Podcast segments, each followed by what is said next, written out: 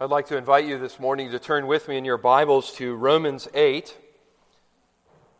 Returning to Paul's magisterial chapter in the book of Romans, Romans 8, and we'll be considering verses 12 through 17 under the heading of heavenly adoption. Heavenly adoption from Romans 8, beginning in verse 12. God's word says this So then, brothers, we are debtors, not to the flesh, to live according to the flesh. For if you live according to the flesh, you will die, but if by the Spirit you put to death the deeds of the body, you will live. For all who are led by the Spirit of God are sons of God. For you did not receive the spirit of slavery to fall back into fear, but you have received the spirit of adoption as sons by whom we cry, Abba, Father. The Spirit Himself bears witness with our spirit that we are the children of God, and if children, then heirs. Heirs of God and fellow heirs with Christ, provided we suffer with Him, in order that we may also be glorified with Him. Here ends the reading of God's Word this morning. May He add His blessing to it. A beloved congregation in the Lord Jesus Christ when our Lord sat upon the mountain in Matthew 5 and taught his disciples to pray, Our Father, he radically shifted our relationship with God Almighty.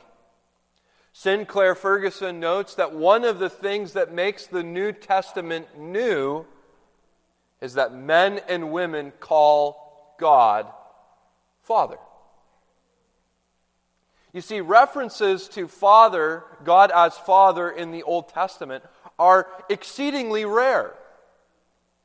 But in the New Testament, there are more than 200 references to God as our Father. The conviction that you and I can call the Maker of the universe by such intimate terms lies at the heart of our Christian faith. And in Romans 8, Paul teaches us that we are brought into the family of God by heavenly adoption. Did you know that adoption could be considered the apex and the goal of all redemption? If you flip just one page over to Romans 8, verse 29, Paul says that the whole purpose of creation, the whole purpose of God's election, the whole purpose of the cross and our salvation is adoption. Verse 29 Those whom he foreknew, he also predestined to be conformed to the image of his Son, in order that he might be the firstborn among many brothers. Don't miss this this morning. Christ came that he would be the firstborn of the family, and so that you and I can be adopted.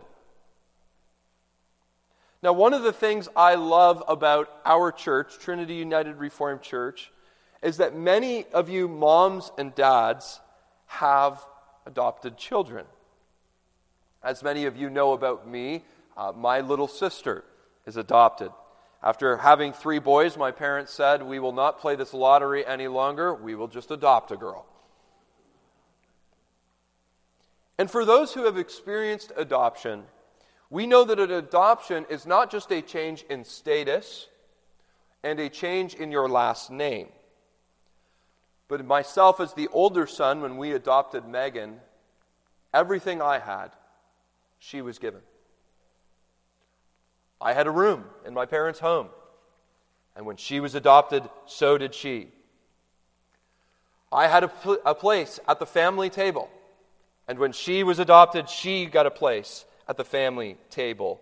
Children, adopted children, get the same rights as the elder brother. But this isn't the only benefit adopted children receive. And this is what Paul is getting at in Romans 8 that in adoption, children learn that they are loved. You see, adoption cultivates in the child an affection and a confidence towards their parents that they never had before. So that when an adopted child comes to their father and says, Daddy, for the first time, there's a whole new intimacy. There's a whole new confidence. There's a whole new love that comes with being part of a new family. And so does the New Testament describe your relationship, my relationship with God.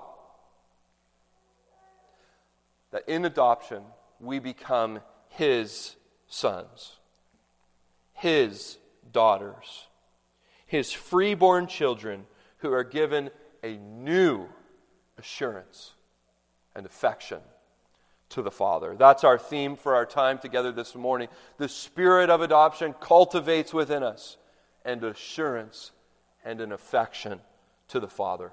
I want to show you this in three points and uh, all things made plain. Uh, this was Sinclair Ferguson's outline, but I thought it was just perfect, so I'm using it. Old family ties broken, point one. The new family joined, point two. And new commitments made, point three.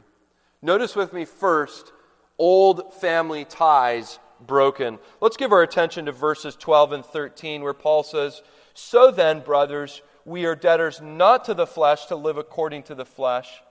For if you live according to the flesh, you will die. But if by the Spirit you put to death the deeds of the body, you will live. Now, Paul is dealing here with the subject of adoption. And this is clear by how many related terms he uses. Look at verse 14 sons of God.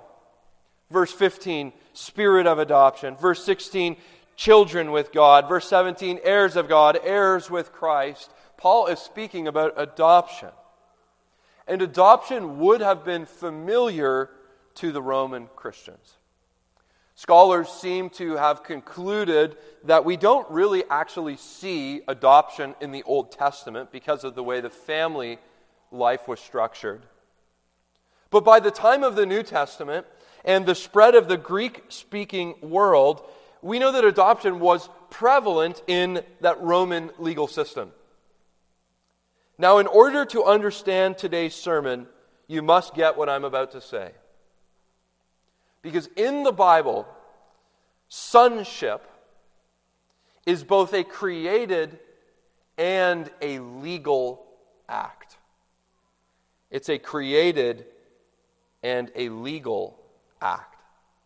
And it seems that the way of somebody becoming someone's son was not just that they were born to you, but then they had to be chosen. We actually get an allusion to this in Psalm 2, if you want to flip to it, where the Lord is speaking of the King of Jesus, King Jesus, I should say. And it says in Psalm 2, verse 7 The Lord said to me, Today you are my son. I have chosen you or begotten you. And so, what would happen, we believe, is that when a son was born to a father, they would take that little baby from the mother and they would place it on the knees of the father. And as that baby is sitting in the laps of their dad, that was that legal act of not only the creation of a child, but also the being chosen as a child. You needed to be born, and you needed to be placed as a son. Well, you say, why is this important? If you look at verse 15 of Romans 8, where Paul uses the word adoption, the term is actually two words slammed together. It's a compound word. The first word is son, huios, in Greek. And the second word is placed, tethemi. This gets at the idea that to be a son you need to be both born and placed. And both elements are true in our life with God. That's why Paul begins with, so then, in verse 12. Connecting it to verses 5 through 11, which we looked at a few weeks ago. So then, referring to this important teaching about the Holy Spirit dwelling in you. That if the Holy Spirit is in you, you have been reborn, so to speak. Isn't that what Jesus says in John chapter 3? You need to be born from above, you need to have a rebirth. And when you're reborn, you come to share in that new life that Jesus brings, the new heavens and the new earth. You're alive. That's how you're born into the family of God when the Holy Spirit regenerates you. But we come to an interesting caveat here. You see, it's common in our day today to speak of everybody, this whole world, as God's children. Right? Is are you saying, Pastor, that God is not the father of everyone? Well, it's not me who's saying it, it's Paul who's saying it. So get mad at him. Now, there's a general sense in which everyone is God's children, because God is the creator of all. Paul speaks about this as being God's offspring. Red and yellow, black and white, yes, all children are precious in God's sight. But Paul is saying that the reason we need to become part of the family of God is because by nature we're not part of the family of God. Our family, by nature, is actually wrath. Remember, Paul says, You are children of wrath. We are children of the world. We are children of the flesh. We are children of the devil. We need to become children of God. And the reason I say this is because in adoption, you have to remove yourself from the old in order to join a new family. See, sometimes you will hear stories of parents who give their children up for adoption, trying to get involved in their children's lives again. Or in some cases, if the child comes into financial success or worldly success of some sort, they might try to regain parental lives or parental rights. And Paul is reminding us here that your old family, wrath and slavery to sin, the world, the flesh, and the devil are trying to get back into your life. Look what Paul says. We are debtors. And children, there is nobody more you are more in debt to than your parents.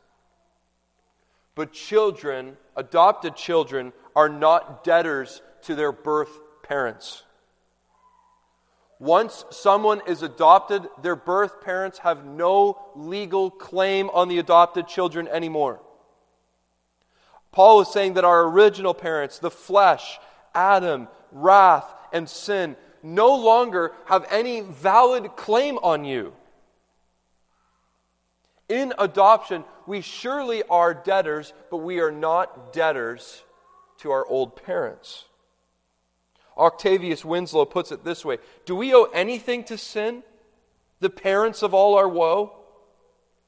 Nothing. Do we owe anything to Satan who plotted our temptation and accomplished our downfall? Nothing. Do we owe anything to the world, ensnaring, deceitful, and ruinous? Nothing. To be adopted into God's family means that the old obligations to the family of old are canceled.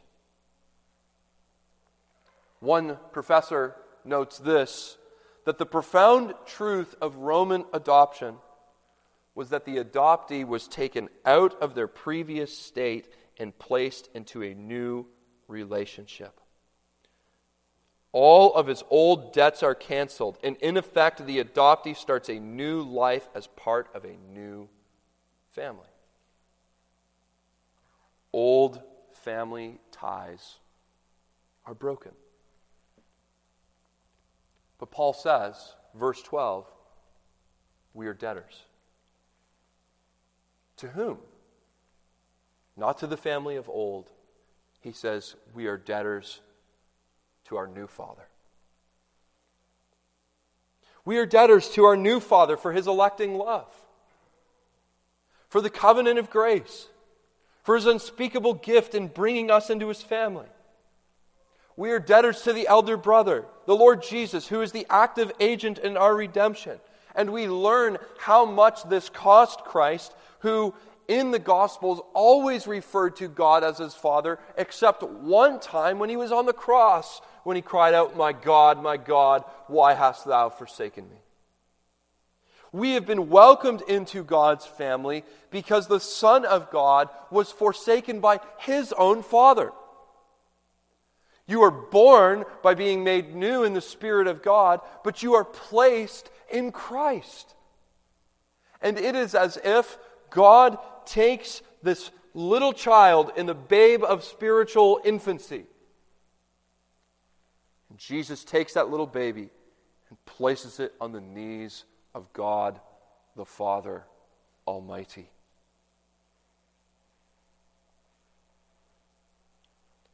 Our former obligations are canceled, not nullified by divine fiat, but rather because our debts and all the old obligations of Satan, this world, and the flesh have been placed on the elder brother. He took the bill of debt and he nailed it to the cross. So when we are adopted into God's family, it is only through Christ at an infinite cost to himself. This is why Paul says you must be born and placed. And so we are debtors. In the 18th century, a Baptist pastor put it this way, and I think it's so poetic. He says of Christ, Thou hast borne my sin, endured my curse, extinguished my hell, secured my heaven. Thy spirit was wounded for me, thy heart bled for me, thy body was bruised for me. For me, thy soul was stricken. For me, a sinner, the chief of sinners. But he goes on and says, I am thy debtor. A debtor to thy dying love, to thy eternal discriminating mercy Surely an eternity of love and service and of praise can never repay thee what I owe thee, thou blessed Jesus. Taken from an old family and given to the new in Christ. And so you see that adoption can bring, heavenly adoption can bring quite a bit of conflict between the old family and the new family.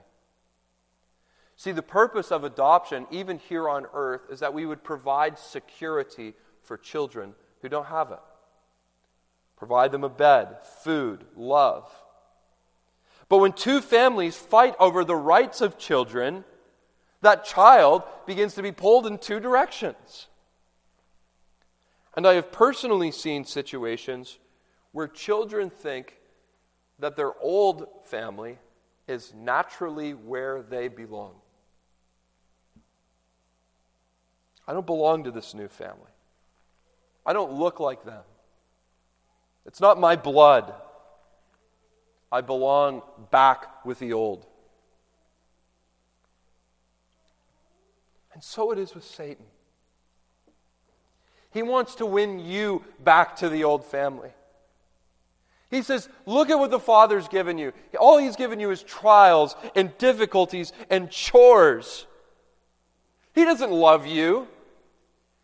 He's using you. Or maybe most prevalent, he says, Your brothers and sisters are better than you. You're the black sheep of the family. Satan may tempt you in this way, but you need to remember this morning that the issue is never in doubt.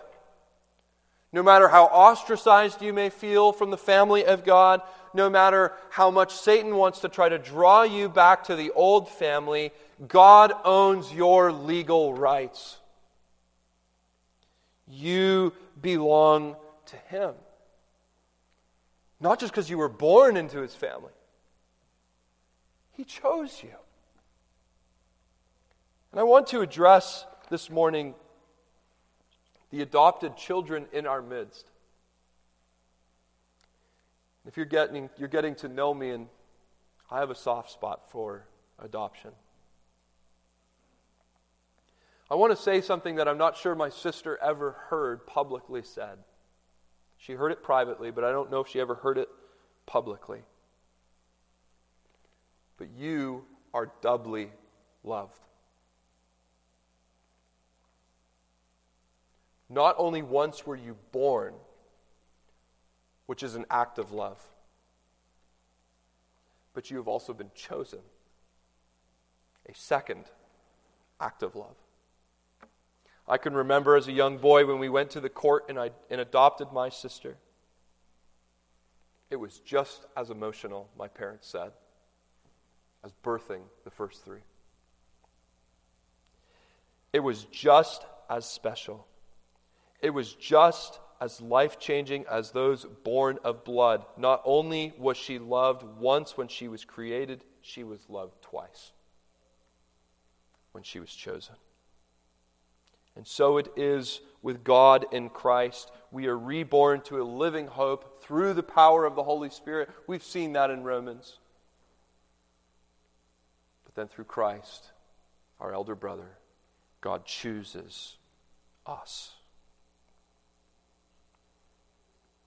And so those old obligations need to cease to that family who has rejected and spurned and beaten us, and we need to join the new family. Now, it bears repeating that the subject Paul is addressing in Romans 8, we move into our second point here the new family joined. The whole chapter of Romans 8 is about assurance. Remember that the chapter famously begins, There is therefore now no condemnation for those who are in Christ Jesus. And then it ends with that there is no separation for those who are in Christ Jesus. It's about assurance. John Calvin says the substance of the chapter amounts to this that all who are led by the Spirit of God are the sons of God, they are heirs of eternal life, and they ought to be assured of eternal life. And Paul says one assurance that we have the Christian life is that we join a new family. And so we see here that Paul moves on in verse 15, 14 and 15, excuse me, to show us that adopted children are given a new image. See, beloved, we need to have a biblical self image. And Sinclair Ferguson again says this that the Christian self image begins with our Father. That the true identity of a Christian is that I am one of God's children. The Apostle John expounds on this in, in his epistle, 1 John 3. He says, Beloved, what kind of love the Father has given to us that we should be called the children of God. You see, what lies at the heart of the Christian faith is who you are before God. But we need to live in this identity. As Christians, oftentimes we can fall into the trap that the Christian life is one of performance, pedigree, and popularity. But, Christian, you need to hear this today that adoption doesn't depend on any of that.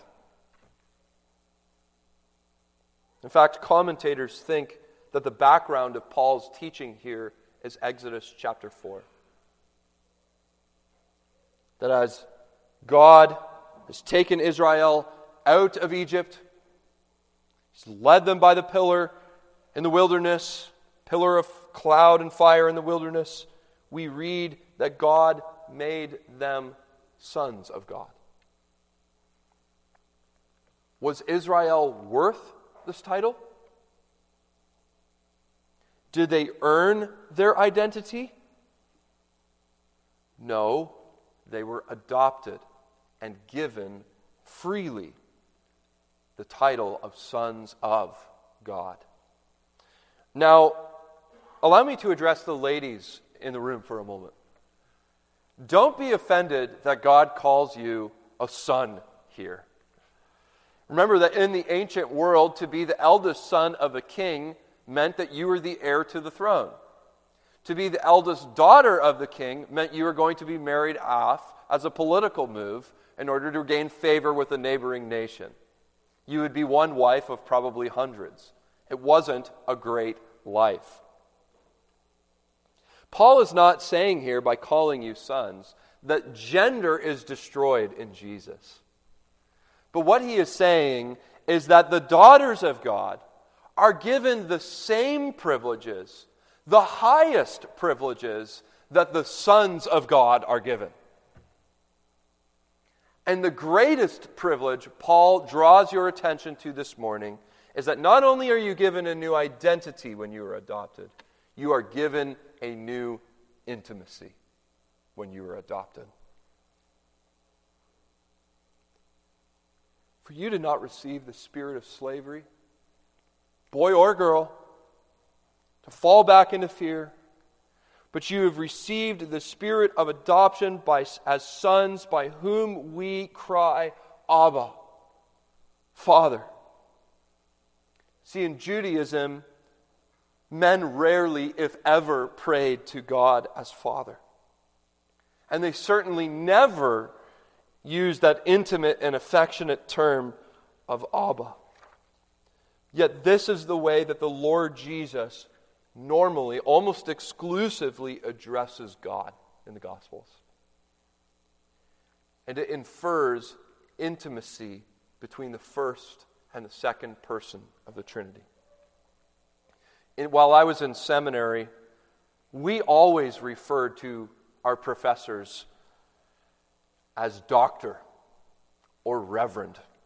I never once heard somebody say to the professor their name. But what an honor it was when I was when I sustained my exams and graduated and took the call here to Trinity and was ordained, when one of my professors said to me, Jacob, you no longer need to call me doctor. You can call me by my name. It's a privilege. But that privilege pales in comparison to what we have here. Christ is saying, by t- teaching us to pray, Our Father, you may now speak to God as I speak to him. You have the same access that I have to him.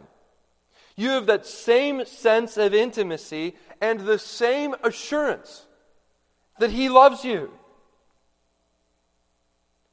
And as surely as God the Father loves Jesus Christ, so surely does God the Father love Jesus, brothers and sisters.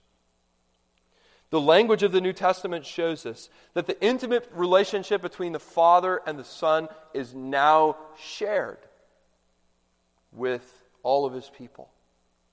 If you are a son of God this morning, by faith, you may call him Abba, Father. Now, what does Abba mean? There is considerable debate about this. And I'm going to just say this morning that Abba does not mean irreverence. Sometimes people translate this term as daddy, uh, but I don't really think that it gets to the sense of what's being spoken here. Because when I hear the word daddy, I think it's dulling his sovereignty. And in some ways, it might be lessening his severity, his authority as Father.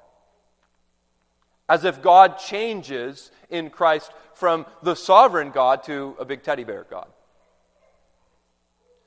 Again, I think Winslow is right when he says, Abba, Father, simply means my Father.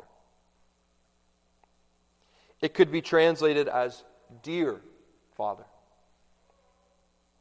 In praying, Abba, Father, we must recognize that He is still the Lord God Almighty. He is the creator and the sustainer of all things, but out of love, He admits you to the closest of intimacies. That God, the God of the Bible, holy, holy, holy, is your Father. That's what Paul is saying. And this is better than a commonplace daddy or teddy bear. Because that God can care for your every want, your every anxiety, your every grief, your every burden that you bring to Him as adopted children. There is nothing outside of what He can do.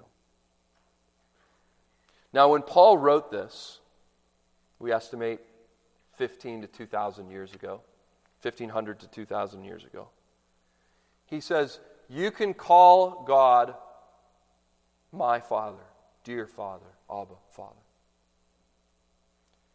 And people today can still use those terms. Because he has never relinquished his right to be the Father of the faithful. Paul's parents probably died at one point. His earthly father would cease to exist on this earth. And Paul says, I still had a father in heaven. Maybe people in this room may have had a father who has forsaken them, or a mother whose love has failed. In Christ, you still have a father. Maybe you are an orphan, an adopted children. You have a heavenly Father. Though mother and father forsake me, God never will. We are all the adopted children of God, and He will be the Father of the faithful until the end. Well, let's conclude with our third point here. There needs to be new commitments made. But before we conclude, I want to consider that term, spirit of adoption. What does it mean? Well, spirit, I think, obviously infers the Holy Spirit, refers to the Holy Spirit, the third member of the Trinity. But second, adoption, you'll remember, refers to being a son and being placed. He's combining these two ideas to teach us that the spirit of adoption is the one who brings us this persuasion that we really are the sons of God. The Spirit does something in our hearts, He causes an effect to bring, to bear. So, first, I want you to sh- want to show you that the spirit of adoption brings assurance. We read, he, the spirit of adoption bears witness with our spirit that we are the children of God. We actually confess this in Lord's Day 1. Because I belong to Him, Christ, by his Holy Spirit, assures me of eternal life. And the word witness here in Romans 8 refers to the fact that adoption was often a public event. That, like today, the Roman system, adoption was performed before witnesses. And those witnesses were at a later date able to give testimony to the fact that someone was, in fact, adopted. And you see, Satan wants to contest God's claim over you. Satan wants the legal right to be your father, but the Spirit bears witness that you belong to God. And note that the witness of the Spirit is related to the cry. Paul says it's by the power of the Spirit we cry, Abba, Father. You see, in this cry for help, the Spirit is bearing witness that we are the children of God. So, in your moments of fear, your moments of temptation, your moments of believing the lies of Satan, all we must do is cry out, My Father, our Father. For the Spirit brings that to mind as a means of assurance that we belong to Him. Paul also makes it clear, our second point about the effects of the Spirit is that the Spirit is the one who helps bring uh, sin to death in our lives. Verse 13 says, If you live according to the flesh, you will die, but if by the Spirit you put to death the deeds of the body, you will live. The logic here is that the power to kill sin is actually in the power of the Spirit. When you're adopted into a family, the law of the family typically is the father. And so it is here as well. That in the family of God, the family law comes from the father, but the power to obey comes from the Spirit. And finally, we see the ultimate purpose of adoption. The Spirit brings assurance, the Spirit brings death to sin, but notice this the Spirit brings us to glory. The ultimate purpose of our adoption is so that the Spirit could lead us to heaven. The writer of Hebrews says the whole purpose of Jesus coming, his suffering and his dying, was so that he could bring many sons to glory. Hebrews 2, verse 10. And so God sends the spirit of adoption to make us children, then heirs, heirs of God, and fellow heirs with Christ. This is God's purpose in adoption that Christ would be the firstborn among many brethren. So that when Christ comes again, and the Father and the Son and the Spirit dwell together on the new heavens and the new earth in perfect harmony, in joy and the blessedness that knows no end. The blessing of that covenant will be fulfilled in us. See, one of those final promises of the Bible, and speaking of heaven, is in Revelation 21. He who overcomes will inherit all this, speaking of heaven. And I will be his God, and he will be my son. God sends his Spirit to his adopted children to assure them of his salvation, to put to death sin in their hearts, and to lead them to heaven where we will stand in the presence of all the saints, not as servants, not as lowly workers in the field, though that is what we are. But He opens the doors of heaven. He leads us to His table. He gives us a seat as His sons and daughters. We are all adopted children of God. Amen. Let's pray. Father in heaven, we thank you that you are always faithful. And that even though we often are weak, even in our parenting, and that in our lives, our parents, our earthly parents, may even forsake or forget about us. Father, you promised that you never would. And your Spirit is here in our midst, giving us the ability to cry out, Abba, Father, my Father dear Father, in the person and the work of Christ. We thank you for him, our elder brother, who laid his life down. And we pray, God, that you would bless us this day as your sons and daughters. In Jesus' name we pray. Amen.